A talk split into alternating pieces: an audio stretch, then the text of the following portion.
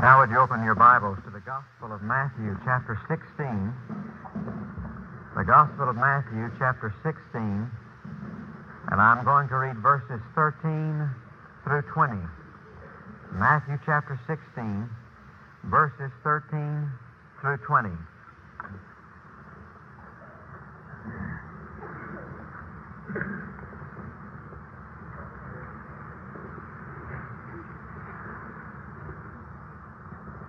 This passage is one of the most familiar in the Bible and at the same time one of the most important.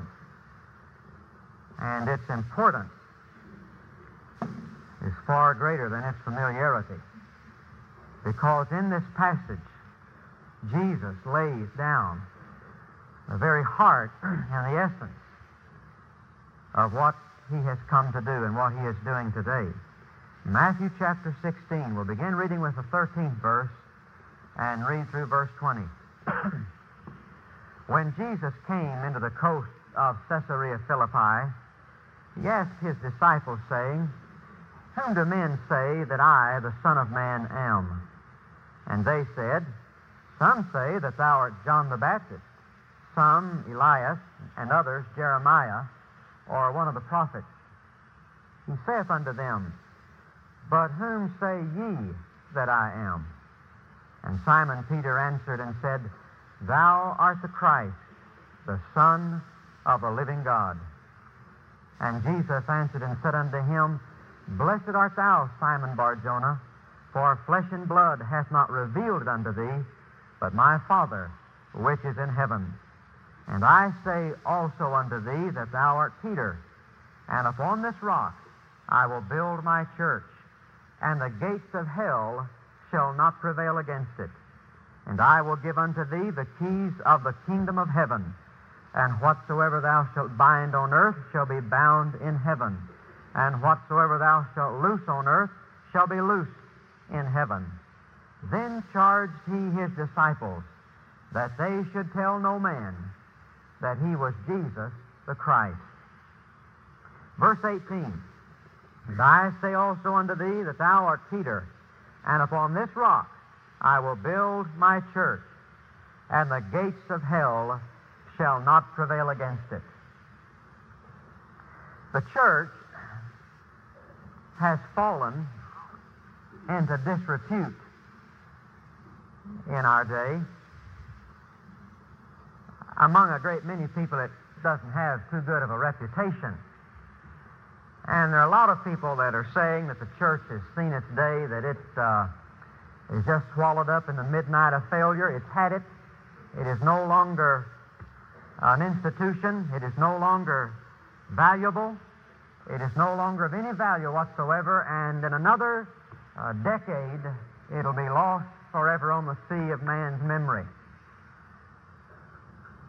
The thing that in, impresses me as I read the New Testament is that Jesus has a very high opinion of the church. Now, regardless of your opinion of it, and regardless of what anybody else thinks of it, Jesus has a very high opinion of the church. And it means a very great deal to him because in Ephesians chapter 5, the Bible says that Christ loved the church so much that he gave himself for it. Jesus actually died for the church. And here he says, I'm going to build my church. It's my church. I'm going to build it. And the gates of hell shall not prevail against it. Now, there are many reasons, and some of them very valid, why the church doesn't have too good of a name among a lot of people today.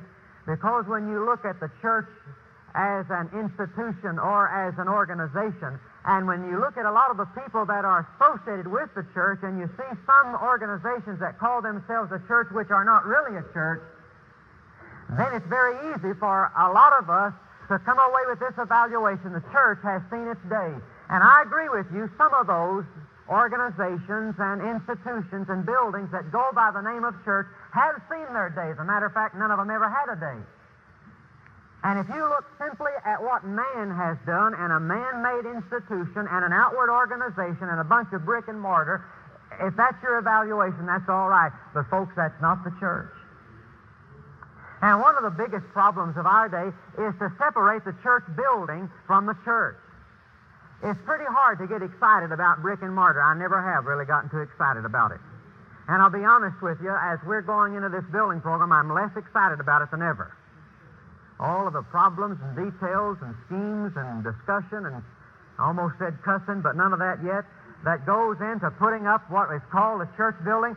I tell you, I just don't get too excited about it. And I can understand why people today aren't very excited about giving their loyalty and their allegiance to an organization or to a pile of bricks and mortar.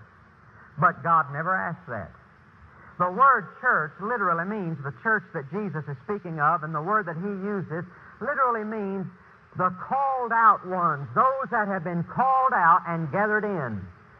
A church is not a building. And it's not an organization and it is not a denomination, but a church is a group of people whom God has drawn a circle around and has called, has chosen, has saved by His grace, has called them out of the world and has gathered them together as His body, as His church. Now, you can be a member of the MacArthur Boulevard Baptist Church and not be a member of the Lord's Church. And this is another reason why it is difficult for some people to get the right attitude about the church.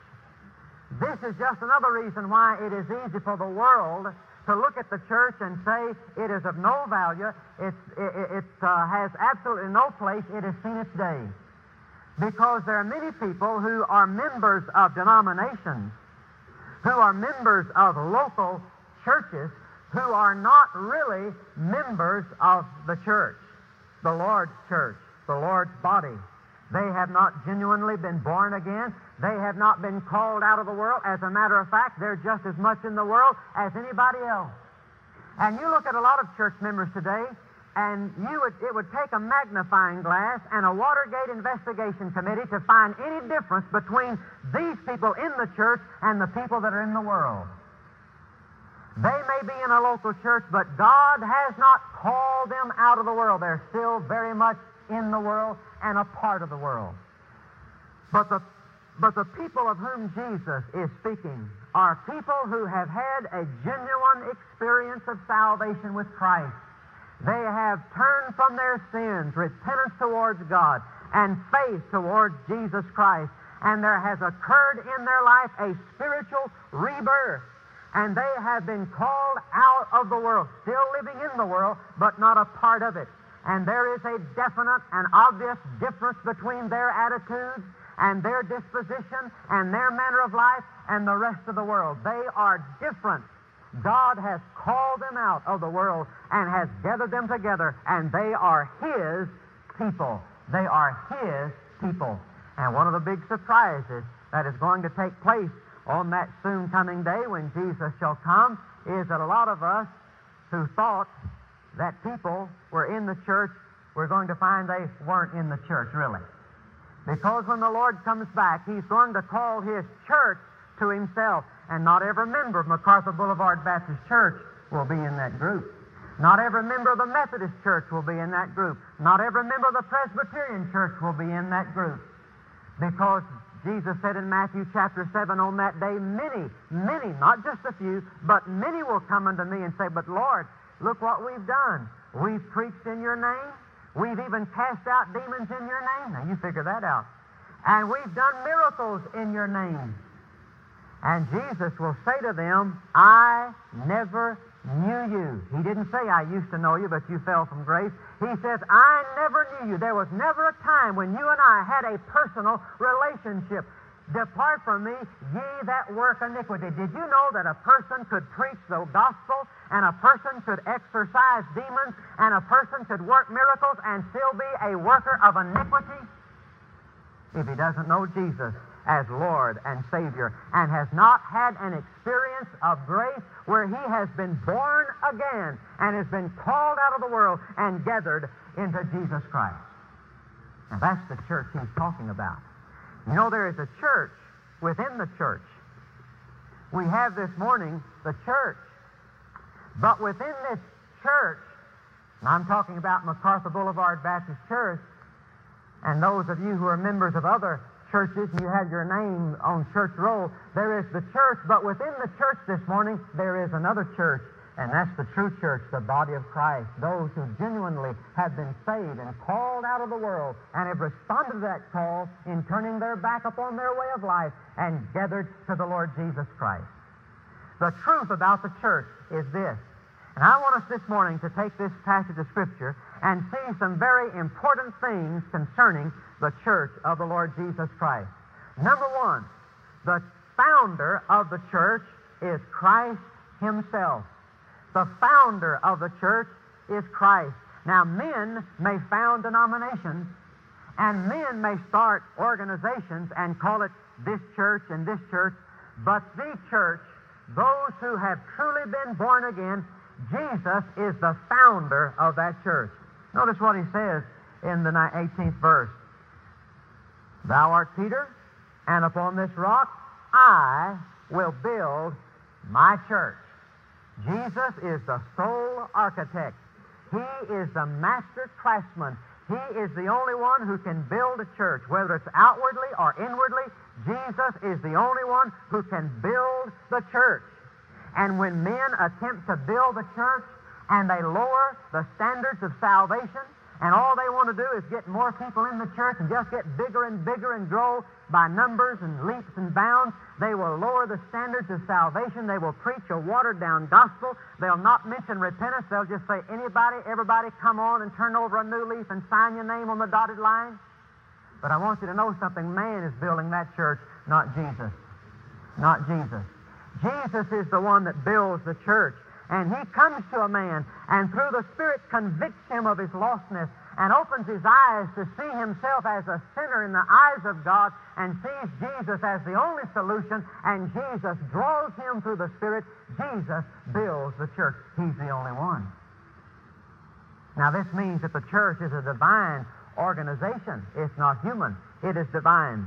I love what Vance Havner says about the church. He says, I know the church must be a divine institution because no other institution could have withstood the way we've run it all these years. It has to be divine to have survived. I can't argue with that statement. It is a divine institution. Jesus says, I will build it. I will build it. Now, this means that Jesus is intimately related to the church. He says, I will build it. He says, I am the bridegroom. You're the bride. He has redeemed it. He says, I'm the head, you're the body.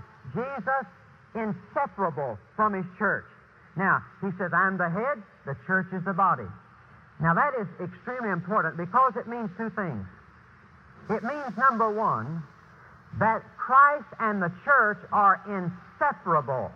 They are inseparable. Now, while they are not identical, yet they are inseparable. In other words, a person cannot say that he loves Christ but he doesn't have any use for the church.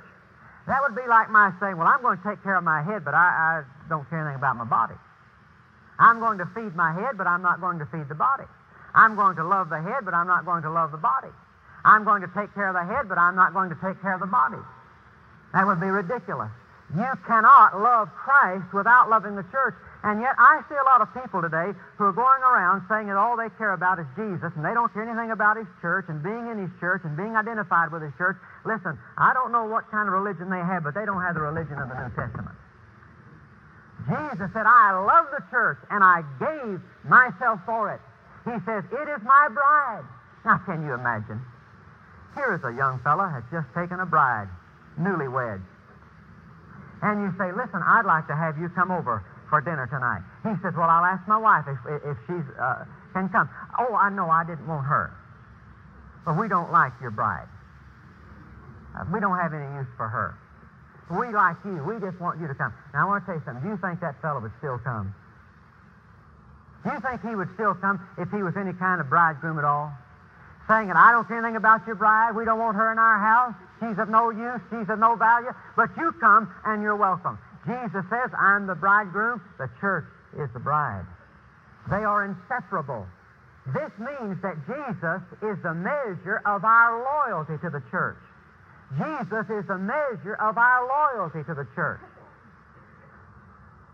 I wonder, What is the measure of your loyalty to this church, to this local church, to this local manifestation of the body of Christ?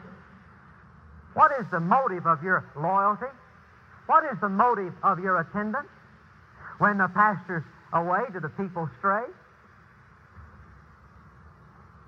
What is the, man, what is the measure of your loyalty? Somebody wrote a pastor in Washington, D.C. some years ago and said, Will the president be in your service this Sunday? And the pastor wrote back and he said, I don't know if the president will be here, but God will be here, and that ought to be enough incentive to get you out.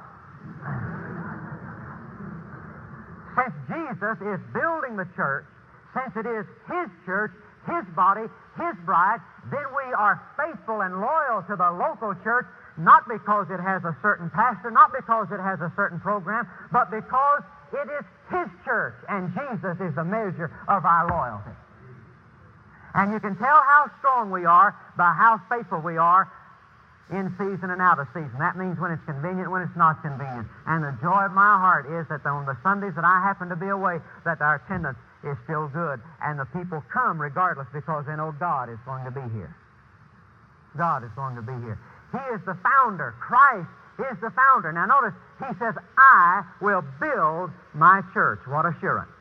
Jesus stands in no doubt. He doesn't say, I'm going to try to build it. He doesn't say, I hope to build it. He says, I will build it. Now, it's significant that when Jesus makes this statement, his ministry is at its darkest hour.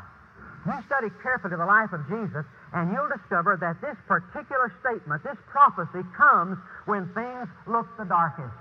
His ministry is just falling apart. The people that have followed him because of the miracles and the bread, they have turned away. And Jesus, at this moment, is practically alone. All that is left are these disciples, and uh, that's not too much to brag about because they're so weak and so indecisive and so unstable. And the multitudes have turned away. His enemies are gathering around him. Jesus can see the gathering storm. The cross looms just around the next corner. It's at his darkest hour outwardly, and yet he makes the glowing promise. He says, I am going to build my church, and the gates of hell shall not prevail against it. Since it is his church, since it is his church, you don't have to worry about it. He's going to build it, and he'll complete it. The founder of the church is Christ. All right? Number two, the foundation of the church is our confession of Christ. Now, this 18th verse is, uh, well, theologians have spun their wheels in this mud for a long time. Been a lot of controversy gathered around this statement. Jesus asked his disciples, uh, What do men think about me? Well, some say you're John the Baptist, some say you're Elijah, some say you preach kind of like Jeremiah. Jesus said, Okay, now, who do you say that I am? And Simon says, Thou art the Christ, the Son of the living God. Jesus said, Thou art Peter, and upon this rock I will build my church. Now, a great many people through the years have said that Peter is the foundation of the church, and that Peter is the rock upon which Jesus Christ built his church. Is that true? I don't believe it is for several reasons. Number one, there is a very important play on words in this verse that you do not see in your English Bible. Jesus says, Blessed art thou, Simon Barjona, and I say also unto thee, Thou art Peter, and upon this rock I will build my church. Now, the word Peter means rock. In John chapter 1, verse 42, when Jesus first met Simon Peter, he says, Thou art Simon, thou shalt be called Cephas, which is Aramaic for meaning stone. In other words, Jesus was saying, Someday, Peter, someday, Simon, you're going to qualify for a new name. You're going to do something, you're going to discover something that's going to give you a new name, and one of these days you will be known as Cephas. The Greek is Peter. Now, here, he comes into that fulfillment. Now, Jesus is saying, Peter, this is the day I told you about three and a half years ago. I say unto thee, Thou art Peter, and upon this rock I will build my church. And some have said, since the word Peter means rock in Greek, and since Jesus said, Upon this rock I will build my church, that naturally Peter is the foundation of the church. The only thing wrong with that is that it's wrong. The word Peter and the word rock are two different Greek words. The word translated Peter is Petros. It means a little rock, a stone, a piece of a rock, of rocky nature. The word translated rock is Petra, and it means the rock, it means solid rock, bedrock, the bedrock that rises out of the ground. That is the bedrock, the solid rock. Peter is a chip off of that rock. Two different Greek words. The word rock has a definite article, and literally this is what Jesus is saying. And I say also unto thee that thou art a stone. And upon this, the bedrock, the solid rock, I will build my church. He's saying, Peter, you're a piece of that rock, but you're not the rock. You're a part of that rock, but you're not the rock. You have the nature of that rock now that you've confessed me, but you're not that rock. Upon you are a little piece of the rock, and upon this, the solid bedrock, I will build my church. I don't think Jesus built his church upon Peter because a few minutes later, Peter uh, contradicted the Lord, and Jesus called him the devil. I don't believe that uh, Jesus would build his church upon a man that a few minutes later he addresses uh, as Satan. A foundation is the strength of your building. And an organization is no stronger than its founder. And I don't think the church will survive if it's built on a man like Peter because a few hours later he denies his Lord with oaths and curses. God is a jealous God. He will not share His glory with anybody. And always in the Bible, both Old Testament and New Testament, rock is a symbol of deity. It is a symbol of deity. What is the foundation then? If it is not Simon Peter, what is it? Here's what Jesus is saying. Peter has said, Thou art the Christ, the Son of the living God. Jesus said, Blessed art thou, Simon, son of John. You didn't figure this out yourself. You didn't come to this by human evaluation. You got this by divine revelation. God revealed it. And I say unto you, now you are a little piece of the rock, and upon this, the rock, the rock of what? The rock of the Father revealing to you that I am the Son of God, and you're confessing that, that is the rock upon which Jesus builds the church. How does Jesus build a church? When somebody comes along and the Father in heaven opens their eyes to see that Jesus is the Christ, the Messiah, the Son of God, and they publicly confess, I believe Jesus is the Christ, the Son of God, he becomes a member of the church. That's what the church is built upon. And nobody who denies the deity and the uniqueness of Jesus Christ is a member of the church. And you might get into MacArthur Boulevard a thousand different ways. It's easier to join this than it is Las Colinas Country Club and a lot cheaper, too. but I want to tell you something. There's only one way you, that you can get into the church, the body of Christ, the church, the true church, and that is through divine revelation. Divine revelation. Divine revelation, not human evaluation. You can't, with your own mind and intellect and reason, try to figure out and get in that way. Jesus says, Flesh and blood hath not revealed it to thee. Now, isn't it interesting that for three and nearly one half years, Simon Peter has been with Jesus? He's heard every sermon Jesus preached. He's seen every miracle that Jesus has performed. He has lived with him for three and a half years, but it still takes a breakthrough from heaven, a divine revelation for Peter to know who Jesus is. Three and a half years of study, intimacy, relationship, fellowship doesn't prove a thing to him. He sees it in a moment of divine revelation. And that's the work of the Holy Spirit today as He comes to your heart and convicts you and convinces you, and you begin to see that Jesus Christ is, He is of a truth who He says He is. I see it, I know it. And I want to tell you something, folks. Once the Father reveals that to you, nothing in heaven or hell or on earth can ever shake you from that belief. And these people who say that they have apostatized and one time they believed that Jesus was the Christ, now they don't believe it, I want you to know something. They never knew it. They had their parents' faith. They had a hand me down religion. They had a second hand faith. And they had heard, and so they had believed it because everybody else believed it, but God had never broken through into their lives and shown them that Jesus is who He says He is. And everybody that leaves an evangelical church that believes that Jesus is the Christ and goes off to some cult that says Jesus is just another prophet, just another preacher, they never were saved in the first place. Because once God breaks through into your life and the light of divine revelation shines in your heart, you see that Jesus is the Christ, the Son of God, you will always know it. Now, Peter denied it out of fear, but he did not deny it out of unbelief. divine revelation, personal confession. It's beautiful. Jesus says, uh, What do people think about me? Well, some believe you're John the Baptist come back from the grave. Some think that maybe you're Elijah.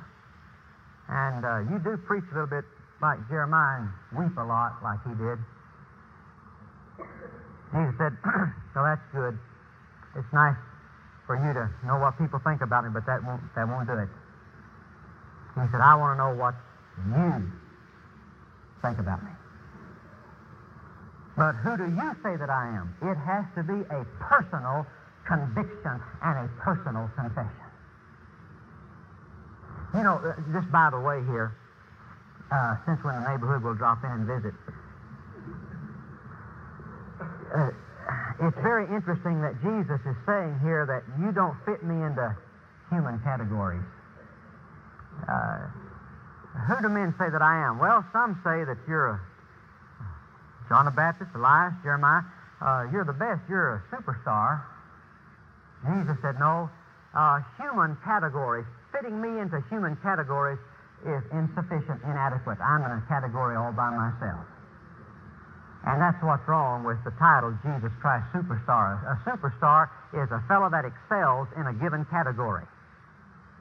And calling Jesus Christ a superstar simply means that he is excelling in a category. But that's not true. Jesus is a category by himself.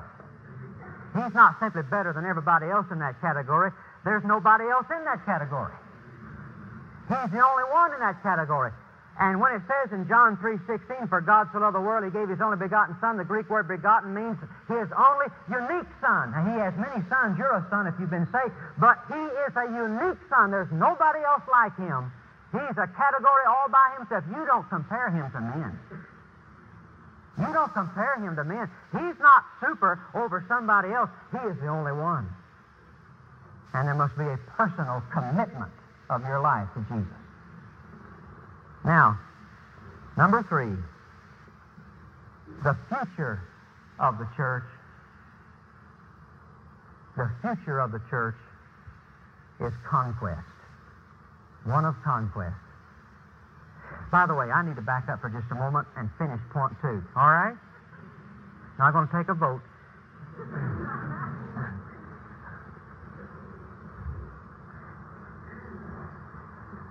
Jesus did not give the name Peter, rock, to Simon to symbolize Simon's stability.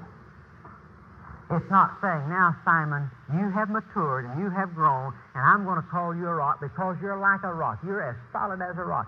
Oh, no. Not at all. Not at all.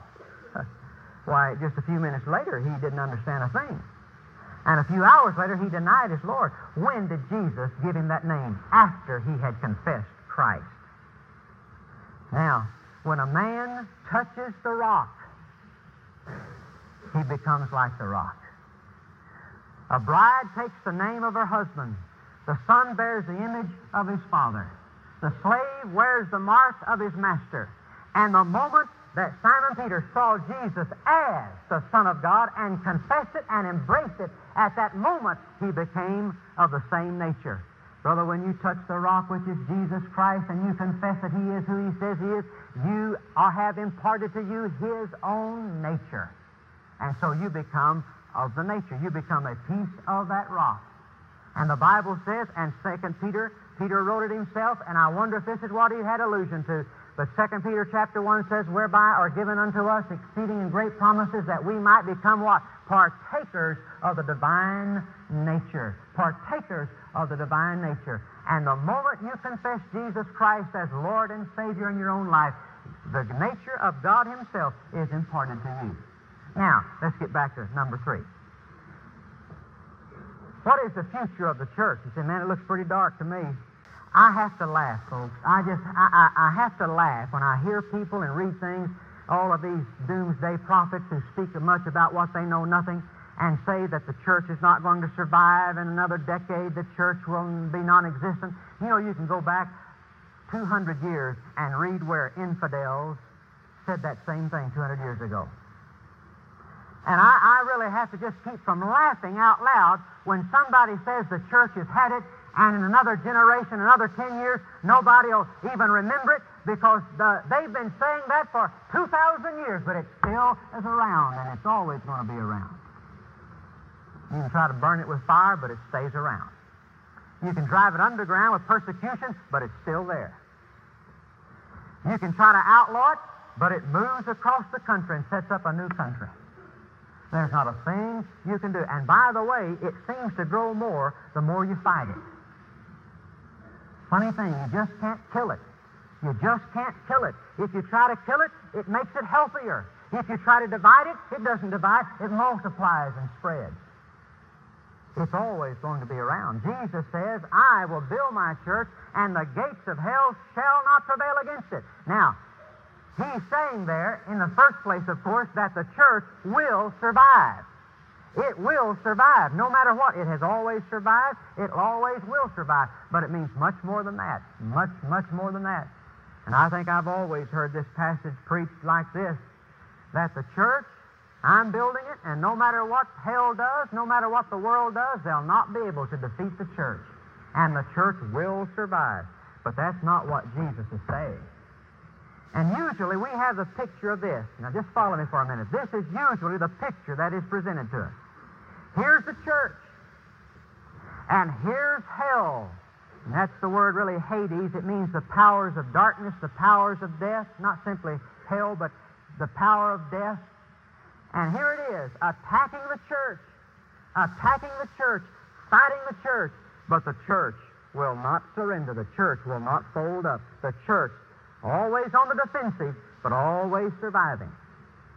And that's not at all what Jesus is saying. It's not the gates of hell attacking the church. Have you ever have you ever seen a city that's gone off to fight a battle that took with it the city gates? Now let's suppose that Dallas wanted to attack Fort Worth. And that you don't doesn't take too much imagination. let's suppose that Dallas wants to attack Fort Worth. Now, would Dallas take the city gates, Dallas city gates with it to fight with? Not at all. Not at all. The picture is not of the church being on the defensive and, the, and, and hell attacking the church but not being successful. Not at all. The picture is the church is aggressive and on the offensive and is attacking hell, and the gates will not be strong against it. They'll have to come down. The church isn't to sit around and huddle together and say, man, I hope we make it through another year. And looking for favorable legislation and maybe a worldly entertainer or two to come along and kind of give us a little respectability and maybe a ministerial discount here and there. And, oh, if we just hang on tight while we've got the promise of God that, that we'll make it. That's not what he's saying. You don't get over there in a corner and, and just stand there and huddle around and know that you're going to survive. It's not passive resistance, folks. It is an active antagonism and aggression against the powers of, the, of darkness. Jesus is saying the church is militant and triumphant. It attacks. It attacks. Now, what are, what are the gates of Hades? The word Hades simply means death, the unseen world. It doesn't. There's another Greek word that means hell, the place of punishment, the place of torment. That's not the word that's used here. The word Hades that means the grave, the death, and, then the gates symbolize power, that which confines, that which locks a man in. Now get the picture. Hebrews chapter 2, verses 14 and 15. Listen as I read. For as much then as the children are partakers of flesh and blood, he also himself likewise took part of the same, that through death he might destroy him that had the power of death, that is the devil, and deliver them who through fear of death were all their lifetime subject to bondage. What is it, does the Bible say, makes men slaves? It's the fear of death. Because death is the result of man's sin. And the Bible says the last enemy that shall be put down is what? Death. Man's big enemy is death and everything that goes with it. Every fear, every phobia, every anxiety, every work, all flows from that poison fountain of death that is heaped upon every one of us. Now notice what he's saying. He's saying the church, because I give it the keys of the kingdom, which is the power of Christ and the gospel of Jesus Christ, he says the church takes this and it marches out against, and it is able to tear down the gates and to deliver men from the bondage of death and hell and sin. It will not just survive, it will be triumphant. It will be a, it will conquer. Now there's one last picture I want to paint for you here because we're putting it all together. The word Jesus uses for build, it means to build a house. And then comes the gate he speaks of. All right? In my study this morning, so I could see it more clearly, I drew a picture. I wish I had it with me. But uh, would you just uh, imagine with me a fort like you saw on television last night as you watched the late movie, the Western? And here's the fort. Let's say it's a walled city. It's a walled city. You know what that, those walls are? Death. Men are confined. Men are enslaved. Men are in bondage because of the death that has come through sin. All their lifetime they have been slaves to fear, to anxiety, to worry, to failure, and last, to die. And they're in that walled city. They can't get out because the gates have them locked in. Men have lived and died and have never been free. Institutions have been built. Organizations have been built. None of them have ever been able to break through the gates. They've all failed. Jesus says, I have come to build my church. I'm going to build it right in enemy territory. I'm going to build it right there in the middle of that walled city. And I am going to give it such power and endue it with my spirit as well as my life. And it will call out men from that city and preach the gospel and say, Come over here and join us. Get with us. We have the answer. We have freedom. We have liberty. And he says, I'm going to call out people and gather them to myself. And my church will be able to do what nothing else has ever been able to do. We will burst through the gates of that city and bring men into freedom and liberty and emancipation. The future of the church is one of conquest. You say, well, why should we witness? Why should we share? Why should we call men? Because unless men come to the body of Christ and see Him as Lord and Savior and confess Him and are gathered together as a part of His body, they, all of their lives and throughout eternity, will be confined to death and hell. And there's only one power on the face of this earth that is able to break through the gates to freedom. Break through the gates to freedom and life. He said, My church will do that. And everybody that's a part of it will go out together. And so God says, I'm calling out and I'm gathering in. And my church is going to plow right down through those gates as though they were made out of eggshells. I'm glad I'm a member of the church. I'm glad I'm a part of the church. I'm glad I'm a chip off the rock. Just a stone. So is everybody who confesses Jesus. I build my church. He's doing it right now. Right now, He's doing it. Right now, He's calling out and gathering together. Is He calling you? Is He calling you? He may call you. He may be calling you right now. You feel that tug in your heart. You feel that want to in your heart. You know that you need Jesus. And today, you have seen Him for who He is. God has revealed Jesus to you. You don't believe it now because mom and dad believe it or because the preacher said it, but God Himself has taught you and shown you and revealed you that Jesus is the Christ, the Son of God, the Savior of the world. And God is calling you, calling you to Himself. Will you respond? Will you let Him gather you in to Himself? Will you respond? The Ron Dunn podcast is available only for personal edification, not to be duplicated, uploaded to the web, or resold without prior written consent. It is managed and operated by Sherwood Baptist Church. If you would like to listen to additional Ron Dunn messages, visit sherwoodbaptist.net slash bookstore and search Ron Dunn. For more Ron Dunn materials, including sermon outlines, devotions, and scanned pages from a study Bible, please visit rondunn.com.